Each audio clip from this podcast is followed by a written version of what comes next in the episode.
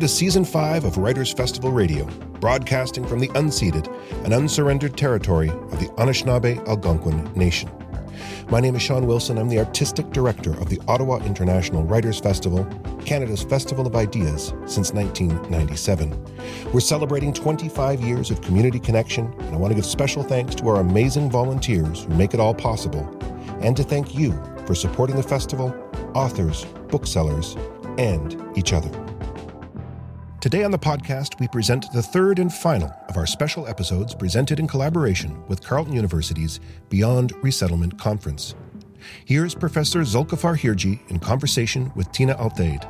Born in Uganda, Tina immigrated with her family to Canada from England and has been a teacher for 30 years.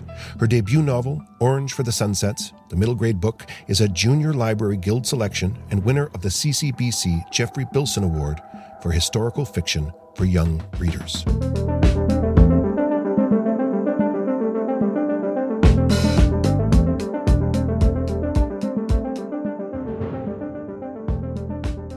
This past September 2022 marked the 50th anniversary of the 1972 expulsion from Uganda of more than 50,000 Ugandan Asians by the military dictator Idi Amin.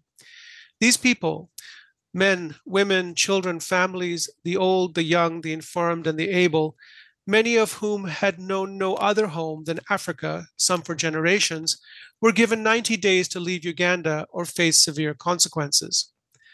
This year also marks the anniversary of the full commencement of Idi Amin's almost decade long reign of terror, during which more than 500,000 Ugandan Africans were murdered. Our series of conversations focuses on authors who have written fictional novels related to the expulsion of the Ugandan Asians. The series is part of the conference Beyond Resettlement, exploring the history of the Ugandan Asian community in exile to be held at Carleton University in November 2022. The conversation is also featured as part of the Ottawa International Writers Festival podcast series. I am Zulfikar Hirji, and joining me today is the writer Tina Athaide. Tina was born in the city of Entebbe in Uganda, and after leaving Uganda in 1972, she immigrated with her family to Canada from England.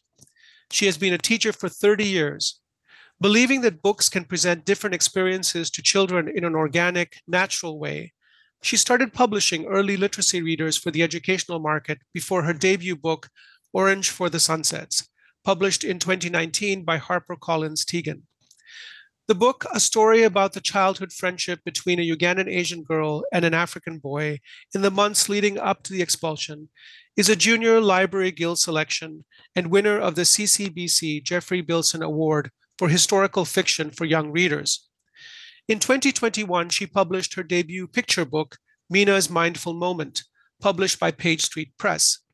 She's currently working on a middle grade book in verse about an Indian family expelled from Uganda and sent to a resettlement camp in England to be published by Charlesbridge in 2025.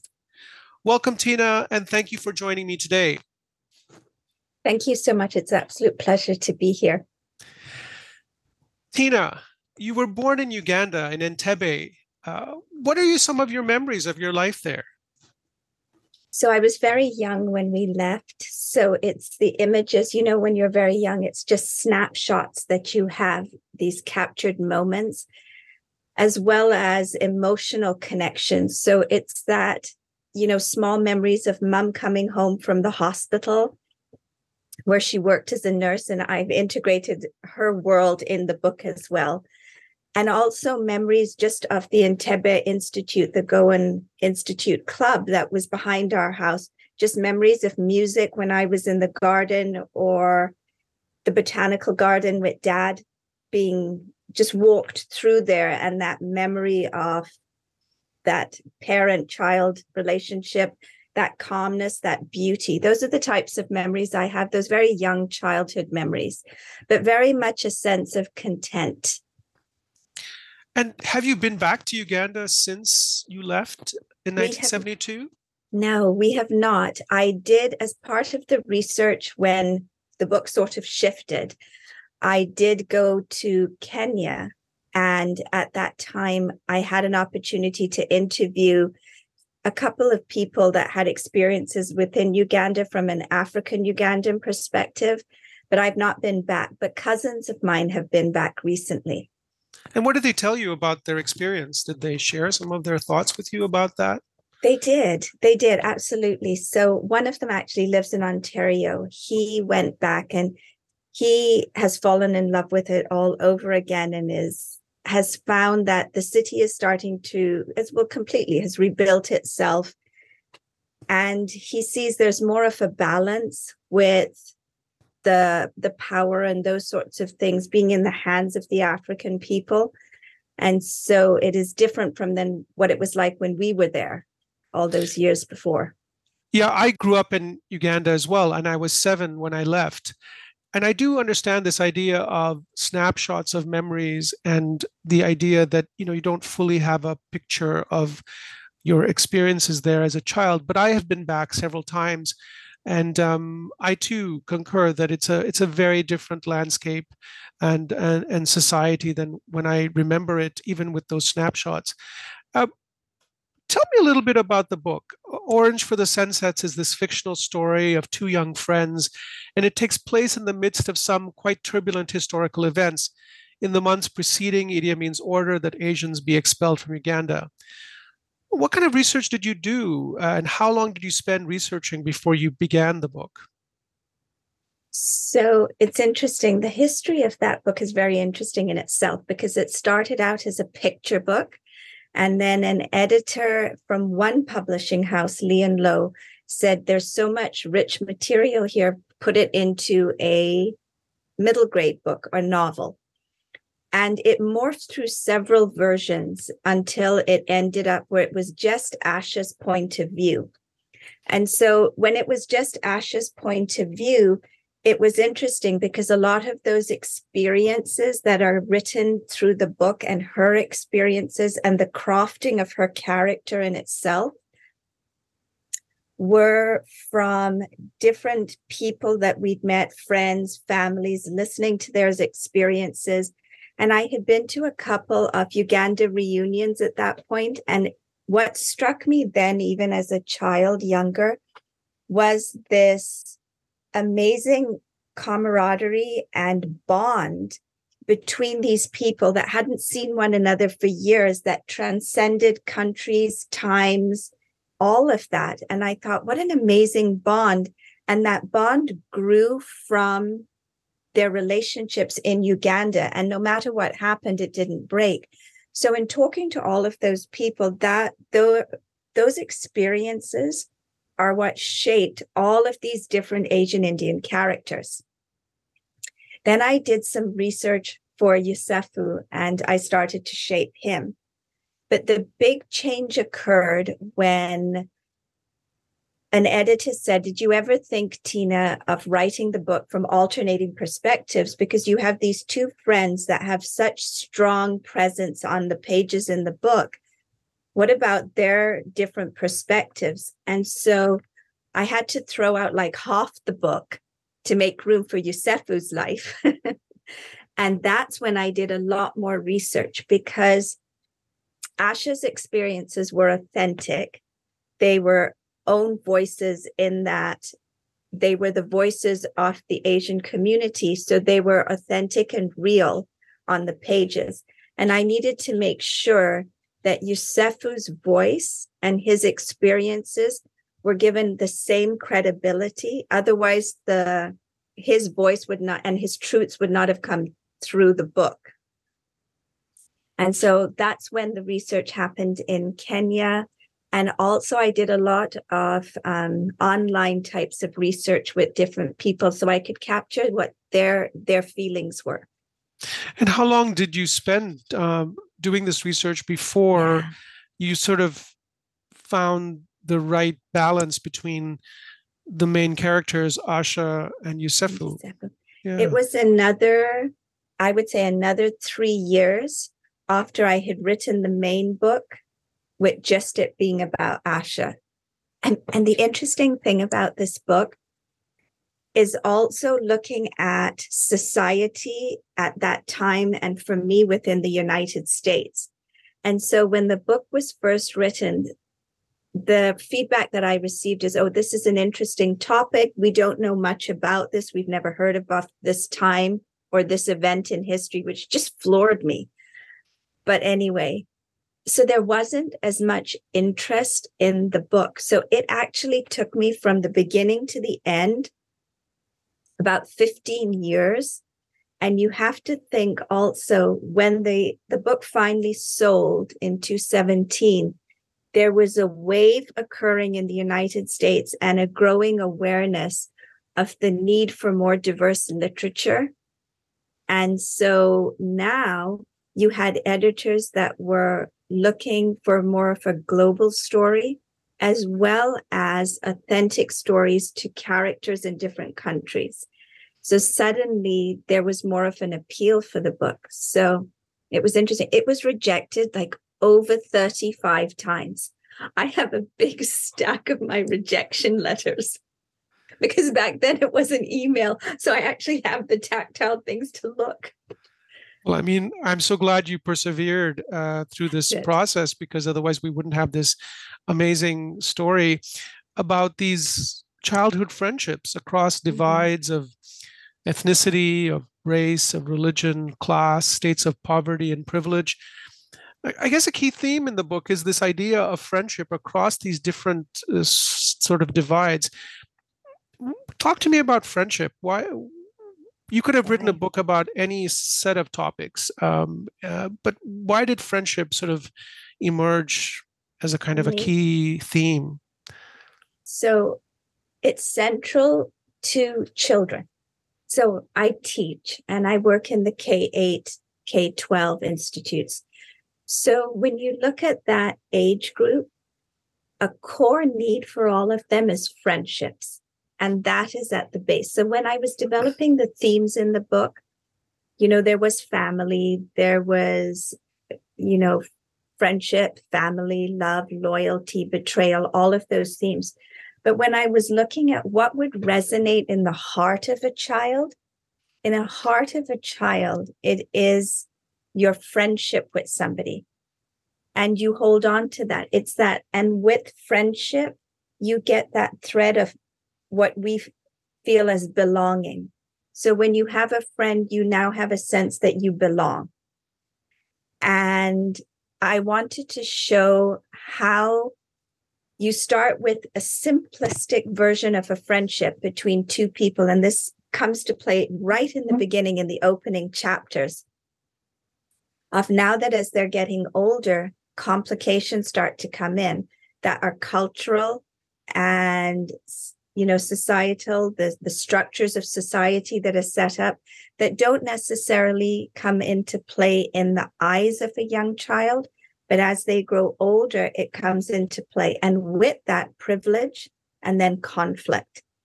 And so i felt to weave in those threads you looked at the friendship first. And that's that's really where it stemmed from me. And i thought kids could relate to this idea of these two friends and what will happen to that friendship.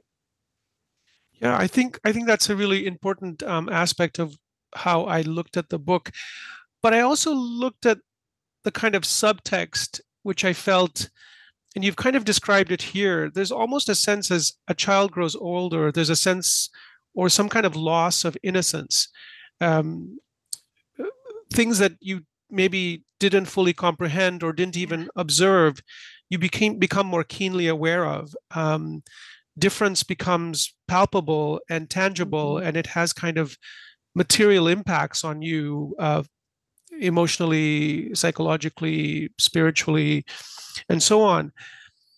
And I think that this kind of, I was thinking about this when I was reading the book, as a sense of there's an incredible loss of innocence, but I didn't only take it as a loss of innocence in childhood, but also, in a sense, I was thinking about this, and you can tell me what you think.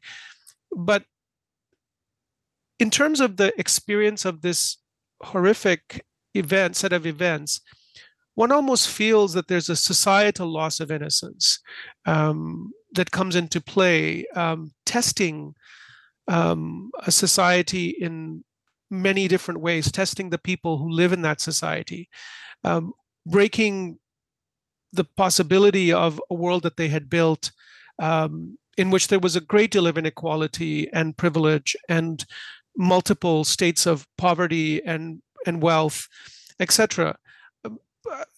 I, I'm just wondering from your perspective, what do you think about this idea of loss of innocence, both at a kind of a level of the two main characters, um, Asha and Yosefu, and but also in terms of what was happening in Uganda at the time of the expulsion? No, that's an excellent question, and it it does it bears an exploring further. You know, when I wrote the book, it was for children, number one, but it was not just for them. It was also for, you know, the families that had left and adults who weren't aware of this time period. And that is also why, with the children in the story, you have the adults also. You have, you know, Yosefu's mother, who works for Asha's parents. You also have the teacher, and they have storylines embedded in there. And I did that purposely because I wanted to show that this didn't just affect the children, like you said, it affected the adults too. You saw the relationship shift between Asha's mother and Yosefu's father, mother, who had worked for that family for years. And in that shifting, you started to see exactly what you were saying, where society now started to fracture even more than what had been there. And maybe what had been there was sort of there, it was known. Nobody did necessarily anything about it. It was just sort of accepted. It, this is the way it was. But now, with this announcement, it brought it up to light. It fractured that society even more because, you know, one now saw opportunity and then the other, their life was devastated. It was just ripped out from underneath them. And how do you find a balance? I have this conversation with students a lot, and we talk about the evils behind a, a political situation. And were there evils here? Was at the root of this something that would help a group of people that this country was their country, but this other group believed that this country was theirs too? Like for you and I, we were born there. And, you know, when you were born in a country, that is your country. And so it, we, I have very interesting conversations about exactly that, that it's not as easy to say this was black and white, it shouldn't have happened, it was atrocious and this. Yes, there were aspects of that greatly. But then you have to dig further and see the background of what set this up. And that's where I wanted the adults to have space in this novel as well as the children so that I could have conversations at different age levels and it would open up dialogue and necessary conversations from children through adults was my hope.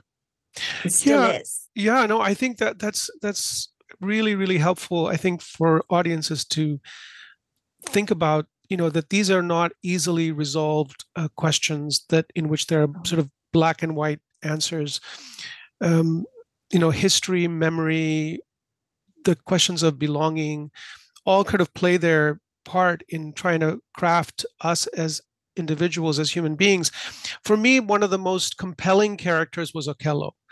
Um, yes. i i just wept when i sort of sort of saw what was happening to him and how he was in a sense almost forced to make choices that perhaps in a different in different circumstance he would never have made you know. And i just wanted you to sort of talk with me about okello what kind of went through your mind when you're crafting his his his, his personality? yeah his character. I mean i i was it was really compelling. he was hard. He was my heartbreak because in order for this story to work i as a writer had to hurt him. And i don't know you know for writers our characters we love them we just love them. And you want, like anything, you want the best for them.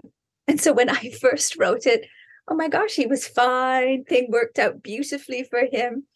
But you know, that wasn't the truth. It wasn't, it didn't accurately represent what could have happened to somebody like him. And so I had to take a step back and distance my heart from him and let the story take its course and let him make those choices, which was very hard. And I remember my editor saying, okay, Tina, you're still protecting him. You've got to let go. I'm like, what? I let go enough, please. And it it's heartbreaking. I have some of the best conversations with students about him in particular. And it usually stems from every time when I visit a class, I'll ask them, you know, who's your favorite character? Is it Asha? Is it Yusufu? Is it Okello? And always I will have a few that raise their hand for Okello, and those always interest me. And the rest of the class always sort of gasps. It's like, what? So then we delve into why. Why do we like him? What is it about him? And it's exactly what you said. Your heart breaks for him because he is that true victim of circumstance. Yes, he makes choices, but are those choices out of his own desperation and he has no other choice? You're listening to Writers Festival Radio. As always, I want to thank you for listening and for supporting authors and booksellers through these difficult times. Our official bookseller is Perfect Books on Elgin Street, and wherever you are right now, there's an independent bookseller nearby who would be more than happy to sell you some great books.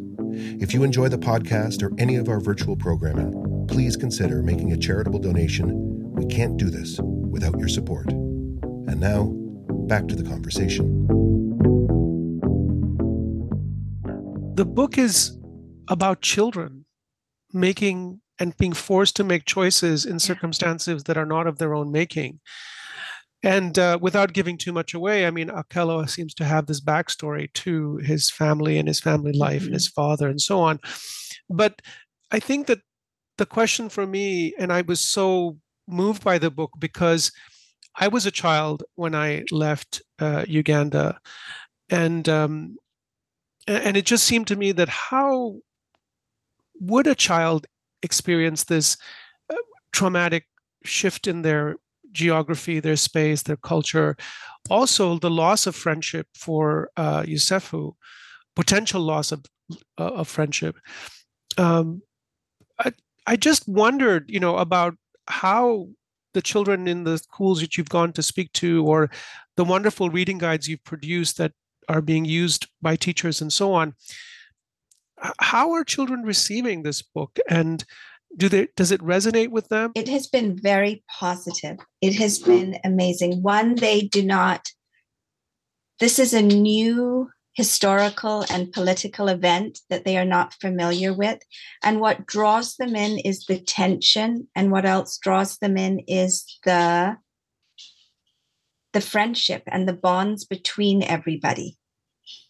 And so it has been very interesting to visit classrooms. I've had the best conversations with them.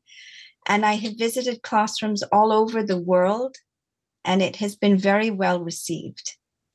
And is there a difference, if you can say, between children from immigrant backgrounds receiving it and children who, in a sense, have not had this experience? Have you figured out or discerned any sort of yes. difference between the reception of this story or the characters or the events? So, yes. Um, definitely when I have visited classrooms in Canada, you know, in Ontario, much more of a diverse community as well as in um, in British Columbia there were a couple of classrooms that I went to in Edmonton that had very diverse populations in the classrooms. Predominantly in England, I have the widest group of diversity. The most amazing thing for me, I have to tell you, has been when I have visited classrooms in Canada, because that Canada took in a large population of immigrants from Uganda, as well as in England and it is kids coming up and saying i took this story home and and you know my my grandparents that's what happened to them and Now I'm reading about what happened to them. And that's exactly what I wanted. The light shines in their eyes, their faces just glow because they are in there. They are in the pages. You know, they read so many books where other people are in the pages of those books. And now I have given that gift of them being able to see a little bit of themselves in the pages. And what that does to a child at a very young age is it reinforces for them that they matter. Their world matters, their culture matters, that aspect of them matters. Yeah, I, I'm I'm very convinced by that, you know, sort of difference of reception. Um, as I mentioned, I myself didn't have opportunities through novels or fiction um, to read about my own history even in history books when we moved to canada in 72 i'm assuming you didn't either. No, and nobody um, was eating dosas and samosas anywhere. Yeah i mean there was nobody eating the kinds of food we were eating at home and so on and so forth. But also no way to kind of uh, explain or to provide a context that people would be able to appreciate sort of what our parents were going through, grandparents, neighbors in Uganda, friends, family, and ourselves. And I remember it was always such a struggle to explain, first of all, where was this place on the map? And um, and what were these funny names, Entebbe, Kampala, yeah. Jinja, Toro, etc. You know, they just were not familiar to uh, sort of white middle class folks in sort of a suburban city, a suburban place in Canada.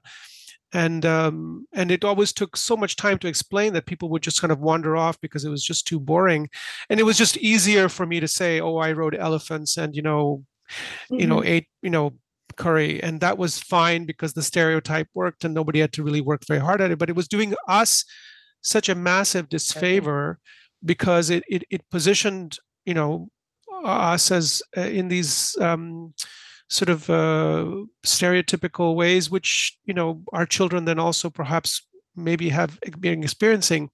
I, I'm very curious to understand then. Um, what can a novel do that a historical account can't do or do they both have a different purpose i mean why did you choose to write a novel and not you know write your own biography or your history or that of your parents. The reason that the novel worked is it it humanized the events and it took them away from just being factual. The minute you connected this political event to people which drew in heart. And really if you look at a book like this at the core of it is heart. It is so when children are reading it or adults, like you said, it broke your heart to read Okello story. And that is what the novel does differently than a nonfiction or a biographical account. Because you've created these characters, it gives you an opportunity to expand and imagine on them. But what it does is the reader connects with them, which is always the hope of a writer. But the reader connects more with all of these aspects and so it's not just then the political event. You start to understand, the kids and the readers start to understand the political event better. So if you, which we know, we have heard on this day, Idi Amin made this announcement the Ugandan Asians were given 90 days to leave. It was horrible, it was atrocious what occurred in the country afterwards for them as immigrants. When you listen to it that way, versus reading what happened to these different characters, suddenly it's humanized. And so you get a sense of emotional connection to what these people experienced. And the minute you do that, your reader will find something in there that they can relate to that connects them with the character. And once you have that connection, they will feel more which is critical to understanding immigrant experiences, refugee experiences, is unlocking that box that can that allows you to feel more for what they went through. Yeah, I I I, I see that, and I can see how you've provided opportunities for many of us who are now adults and were children when we left to kind of rethink you know our own kind of or recall or remember or sort of f- find some some peace of mind in in your characters. And i was just thinking about you um, what was your process when you sort of finished the book and you sort of sat down and read it for yourself? Obviously you've been through your own journey. Maybe you could tell us a little bit about that process because it certainly as a reader of it i went through a whole journey of my own but what about you? As the, as the writer yeah. As the writer it was one that you know the worry of how it would be received within the communities that i grew up because what was interesting about this book is when it was just written from Ash's point of view, it presented that Asian Indian perspective of all of the people that left. The minute I brought Yusefu, um, Okello, Isai, his parents in, it gave it fair playing ground. And so it forced people, Asian Indian people, you know, to step outside those gut wrenching experiences, those traumatic experiences that they went through at that time and forced them to look at a different perspective from the African perspective. And that was a concern for me of how that would be accepted. I was thrilled to see how well it was received. And I think the reason for that is enough time had passed for hurts to heal within the Asian Indian community, hurts to heal even in the African community, where when this book came out, there was now an ability to empathize with the opposite. And so I have to say, for me, that was my biggest worry. By telling it from two points of view, would there be some that said, well, that's not true. What we went through was worse, or what we went through was worse. That was my biggest fear. I have to say. Yeah, I, yeah, I think that's that's really interesting because, in a sense, when you do read a point of view that is not your own, and from a perspective and context that is not your own, you're forced to look at your own analysis of what went on, and I think that that is what the novel certainly forces you to do. Is all of a sudden you're thinking I never imagined that this is what, you know, a young Ugandan African boy would be going through at home with his friends, the kinds of pressures would brought to bear on his life for the decisions and choices that were not of his own making. And I think that that the book really does does do that. And I can imagine for me as an adult reading it, um, yeah it, it's sort of I, I i heard echoes of my own family and and friends you know saying things like you know we didn't do anything that caused this we were yeah. the victims of this experience and and having to reconcile the fact that there are long histories and complex histories there which need to be addressed and um, and some of my Ugandan African um, colleagues and friends who also have not had the opportunity to sort of process what happened to them or their families. I mean, 500,000 at least, if not more, according to certain agencies, Af- Ugandan Africans were murdered under Idi Amin and in brutal, brutal circumstances.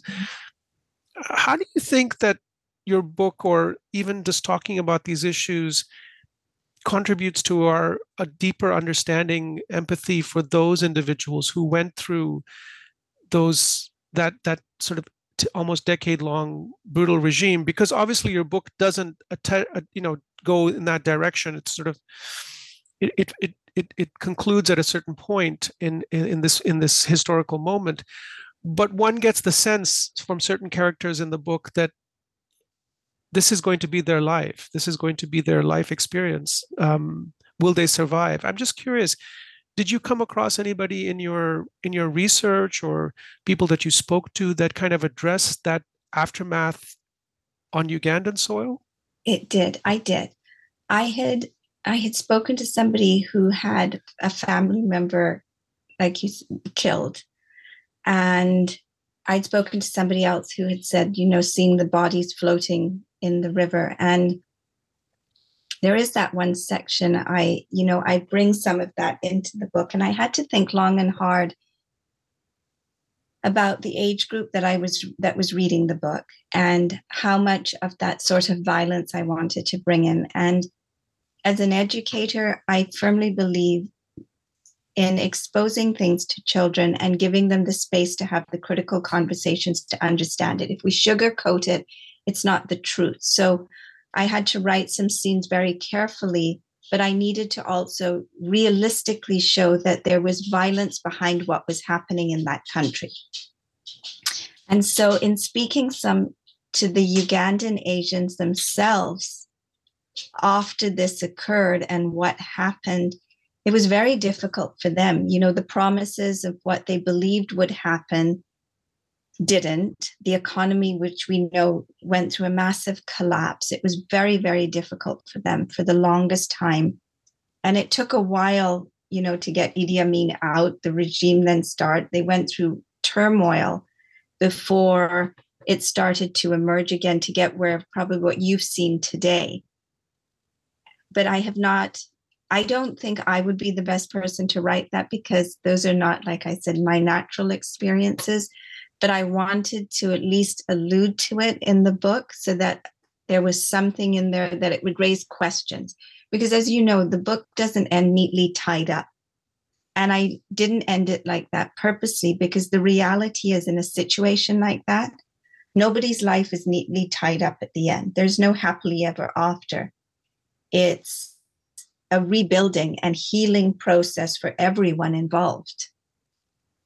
Yeah, I think I think that's that's beautifully put. I think that that really helps um, me to kind of see that there are so many loose ends and there isn't this kind of neat kind of conclusion but also for the asian ugandans who left um, there are no easy sort of answers or conclusions i remember in um, 1994 i believe um, we did a kind of a, um, an event where we invited uh, various communities in Canada to talk about their experience of the expulsion.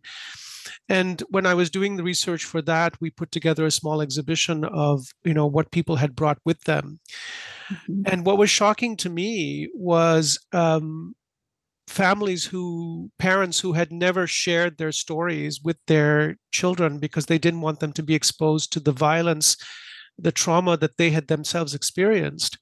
And some of them i remember had you know even put away their kind of un refugee passes and their suitcases in locked cupboards or up in base in, in, in basements or in attics. And mm-hmm. um, when we were doing the research for that they brought them down for the first time and their kids were so shocked. They said we've never even seen these things.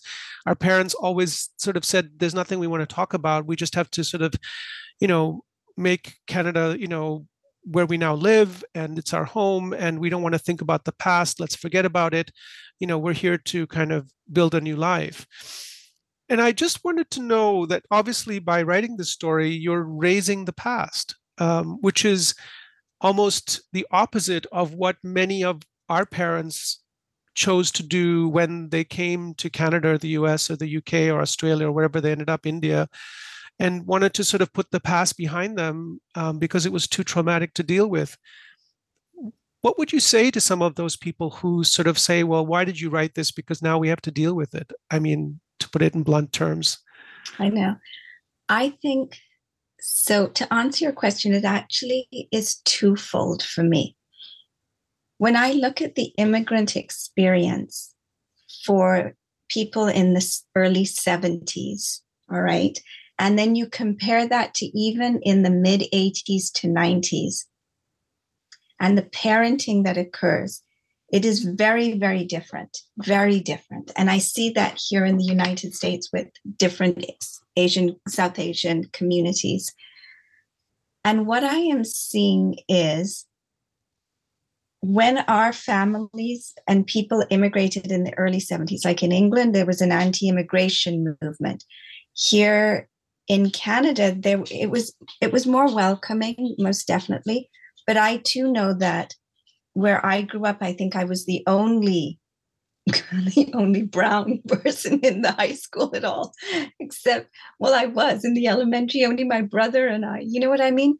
It absolutely. It, I was. It was the same with me. Yeah, I yes. I totally get it. Yeah. And mm. so when you think of that through the lens of that person, it goes all the way back to that first question you asked me about friendship. You want a sense of belonging. The imme- immediately when you think of what is perceived as otherness, otherness separates you from being that belonging. And so for our parents too, as much as putting everything in a suitcase and tucking it away was a, a healing process of blocking out that trauma. It was also, they had to shut the door on that past, on that life, on that way. And that was the only way they could then look at what was in front of them to move forward. Now, what I see today is very different. There is more of an acceptance and a strength of this is the community we came from. This is the culture we come from. We will celebrate that with our children, with everything. And we're seeing more of a global understanding of that and acceptance somewhat. It's in, it's getting there. When we were there, it was not there. I remember I took chutney sandwiches, you know, coriander green chutney sandwich. Oh my God, it's like yum. And it's somebody had made that one comment of, ooh, she's eating grass. And that did it. I said to daddy, yeah, no, I don't want chutney sandwiches anymore. And why? Why wouldn't I? Because it didn't, I didn't fit suddenly. So I think that is one thing. And I think that's one of the pieces why our parents, in order to help us fit, did what they did. And I think the other is out of their own necessity and survival for them emotionally, they had to shut the door on that because their memories, I think, well, and I know from talking to all of them, their memories are joyous ones of their time in Uganda. It was a camaraderie. They had built a home. They lived in these little pockets of communities. We see that. But within that, they were next door to one another families were back and forth playing. You had these clubs where they would gather. There was such a sense of community. And when they left that, they were isolated for a, a while until they could reestablish some of that. And to live that constantly, how would you move forward? How would you do that? Yeah, I, I, I think there's there's a lot to be unpacked here in terms of how our parents and their generation addressed some of these traumas. And I really appreciated the way you said that was their way of healing, or at mm-hmm. least temporarily healing the breach that they had experienced. And we do have different vocabularies and grammars today to deal with these traumas. I think increasingly because we see that we were one of many different communities who have experienced these kinds of displacements, forced uh, political acts in which you're having to move your country overnight. And when we experienced this in the early 70s, it wasn't something that was more wide scale. And I think that now we see lots and lots of communities who are experiencing this kind of displacement. Uh, and I and I think that in that sense, I'm beginning to see my own story as a more of a universal story as opposed to something that was specific to that moment and I wanted to kind of ask you that. It, it, do you think that there's a, apart from the specific specificities of the Ugandan Asian moment, is there something universal? You've talked about friendship. I talked a little bit about innocence. Um, what are the kind of universal kind of takeaways that people could kind of gain from from this story or from this experience? I think universally it is understanding and acceptance, number one. And it's also looking at that idea of privilege and privilege beyond monetary gains. We, I force the kids to look at privilege also in the color of our skin. What does that afford us? And it's an uncomfortable conversation, but it's a reality. It was at that time. And by doing that, then we talk about colonialism, what that leads into, how it affected, you know, the Indian community, then how that again affected the African community. So acceptance, understanding, and privilege. Privilege is a big one, and what that affords you, and the layers of that as it relates to society and countries. Yeah, I think that's those are really important questions. They are certainly universal, and they are increasingly mm-hmm. more out in the public domain then we didn't have those those concepts no. and ideas when we were growing up there was no way to kind of address them in the public space um, and yet, we still see people who mm-hmm. come to Canada, to the US, to the UK, to other parts of the world who have to undergo the same processes of challenging resettlement. Um, and I was thinking about your new novel that you're writing and thinking, you're going to be talking about Hard one. a Asian family who was from Uganda and was sent to a resettlement camp in England. I'm really excited to read your novel when it comes out. My grandparents faced this, you know, experience. Um, they they were rendered stateless and they ended up in Birmingham in a in, in a resettlement camp for a time. Um, tell me a little bit about the book if you can or what you what are sort of your sketches of thoughts about yeah. what you want to think about or what you're planning to write about so it was very interesting in the research of orange for the sunsets after it was finished and published i was sitting with all my stacks of you know little moleskin books where i'd written all my notes and sometimes it's lovely just to sit with a cup of tea and read through them and when i was reading through them i had taken notes on enoch powell who was there at the time of yep. politics, and he had written his um, River of Blood speech, with, which was a huge anti immigration speech. And so then I started thinking, what would it be like this group of British passport holders, as well as maybe not, coming to this country right on the cusp of this speech? And what would the feeling be? And I knew myself personally, you know, you talk about childhood memories and there's snapshots that have left an impression on you. And there was one where we had recently moved and mom and dad, dad had rung to find um, a flat for us. And they had talked to daddy on the phone, listened. They were like, absolutely not a problem. But when dad went over and I happened to be with him, he went over and they saw the color of his skin. They said, No, you can't live here. And that left an impression in my mind even then. And it was like, Well, why? Why can't we? And not, you know, a child at that age can't reconcile that because it's not something you can change. So that's what started me. And then I started researching the different resettlement camps. And I thought, what would it be like for somebody who has just left everything to come to this place with the thought that we want you and everything? And there are some that are, because we always see that discrepancy. But the general political atmosphere at that time was very different. And how would you navigate that and still hold on to who you are without losing that?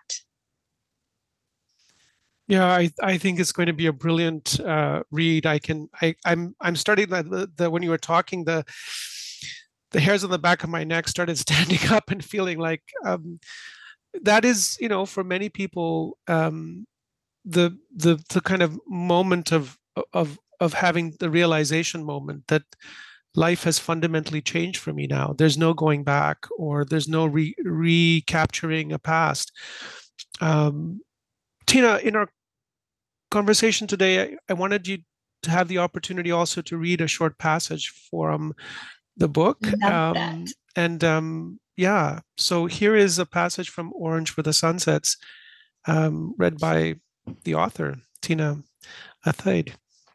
Thank you so much. So, I've selected when I was asked to look at the book and pick a selection. You know, right now it's the 50th anniversary of the expulsion of Asian Indians. And I thought it would be interesting to pick somewhere in the book. It's near the beginning of the book, and it's right at the point where Idi Amin has made that first initial announcement that he wants Asian Indians to live.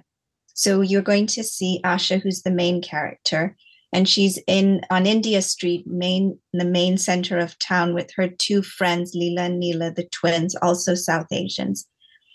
And she's just spotted Yusefu, and it surprises her to see him. And you have to understand they are friends, but she also knows his older brother Isai because they have that relationship as well. And he has always been like an older brother to her. So you've got those layers and those complicated relationships already established. All right, here we go. Asha tightened her grip on Leela's hand. The crowd spread across India Street, making it almost impossible to cross. People huddled together in groups, waving the Ugandan flag, or danced with their arms linked together. The three of them had hardly moved at all, being pushed and pulled back and forth. The heat of the sun and the people made it hard to breathe. Or maybe it was the fear of being trapped and unable to get out. Why hadn't she listened to Mr. Bott and stayed inside Cafe Nile? It, was too late now. Mahindi, Indian. The word thundered all around. Asha's chest tightened as she looked for spaces to push through, past the jutting elbows and dancing bodies. She looked up at the dark faces shining with excitement and felt none of their joy. Dada Amin! The crowd cheered for the president, their chanting growing louder and louder. A thick mass of bodies moved in. Asha squeezed Leela's hand and she squeezed back. Wahindi, Waende, Nayumbani. Indians go home. That's what she was trying to do. Suddenly, a wave of people pitched forward, tugging to pull them apart. Asha felt Leela's fingers tighten. A heavy mass slammed against her. She hit the ground. Leela's hand was gone. Asha had to get up before she got trampled. She rolled onto her knees and stood. Where were Leela and Neela? She spun around, searching through the unfamiliar faces coming upon her. She felt a hand wrap around her wrist. Dark fingers, not Leela or Neela. Asha yanked to get free, but the fingers tightened. She felt herself being pulled with a grip that was almost painful. Her heart hammered against her chest and her breath came out in gasps. The person holding on to her moved quickly, and finally they escaped the crowds and stopped. Asha looked up. Isai, he found her. Just like that time she got separated from him and Yusefu after Independence Day fireworks at Lake Victoria, and she threw her arms around his neck. I'm so glad it's you. What are you doing here? Asha jumped back, shocked by the anger in his voice. Isai had that same look on his face as Mr. Blatt, a crisscross of worry. Wahindi Wende, Nuyumbani, the crowd shouting, thundered around them. Why are they shouting, Indians go home? I'm getting you out of here, said Isai. Asha stepped back as Isai reached for her. She wasn't going anywhere. Not until you tell me what's going on. Later, we just have to go right now. A police car appeared and sirens blaring. A fear swept across Isai's face. He lunged toward her, but Asha stepped out of his reach. You almost got trampled, snapped Isai. He pointed. What would have happened if Yusefu hadn't seen you? Yusefu was here? Asha looked to where Isai pointed. Yusefu and Okello stood on top of Sari House, bouncing from foot on foot, cheering, waving, and hollering. And a different kind of fear gripped Asha. The kind that left her wondering what her best friend was doing on top of the Sari house with a huge smile on his face while everyone around him shouted for Indians to leave. She looked down at the friendship bracelet on her wrist. There had to be a good reason Yosefu was here. She made a move towards him when Isai grabbed her hand and pulled her in the opposite direction. Wahindi, Waende, Nayumbani. Indians, get out, go home. Isai kept a quick, steady pace. He dragged her away from the Indian street onto an alley, finally letting go when he reached his scooter. Get on. Asha climbed, settling beside Isai. She wrapped her arms around him, holding on tightly as he started weaving through the crowds. When they got closer to Asha's house, Isai finally slowed, coming to a stop at the top of her street. You can get home from here, he told her. Asha climbed off. Isai was the older brother she and her sister never had, but something felt different today. Why won't you tell me what's going on? Isai rubbed the back of his neck. Finally, he looked at her. Asha, things are going to be changing. He paused like he wasn't sure if he could continue. The president made an announcement. What? He wants Indians to leave. He wants them out of Uganda. You're lying. Isai shook his head. You need to go home, Asha. Talk to your parents. Asha didn't wait this time. She took off running, willing her legs to move faster. Uganda was her home. The president couldn't make her leave. Her heart thumped in step with her feet. As she skidded through the open gate, she saw Papa's car. Asha leaped up the veranda and ran inside the house. Papa, she cried out. Both Mama and Papa came running out of the sitting room. Papa opened his arms and Asha ran into them. He pulled her close, holding her like he used to when she'd fall and scrape her knee. Is it true? She asked, stopping to catch her breath. Is the president? Is he kicking us out? Yes. Papa's words were barely a whisper, but they felt like a burst of thunder crashing on top of her head. Thank you for joining me today, Tina, and for sharing your story. Thank you for having me. It was an absolute pleasure. That was Zulfikar Hirji in conversation with Tina Athaide about her novel, Orange for the Sunsets. The author and host are both participating in Carleton University's Beyond Resettlement Conference, which includes a public event on November 14th. Visit writersfestival.org for all the details. Thanks to all our patrons, volunteers, and donors. And thanks to the Government of Canada, the Government of Ontario, the City of Ottawa, the Ontario Arts Council, the Canada Council for the Arts, Ottawa Public Library, Carleton University, and CBC for their ongoing support. This podcast is produced by Aaron Flynn, original music and sound engineering by Mike Dubé. Kira Harris is our program director, and I'm Sean Wilson. Thank you for listening.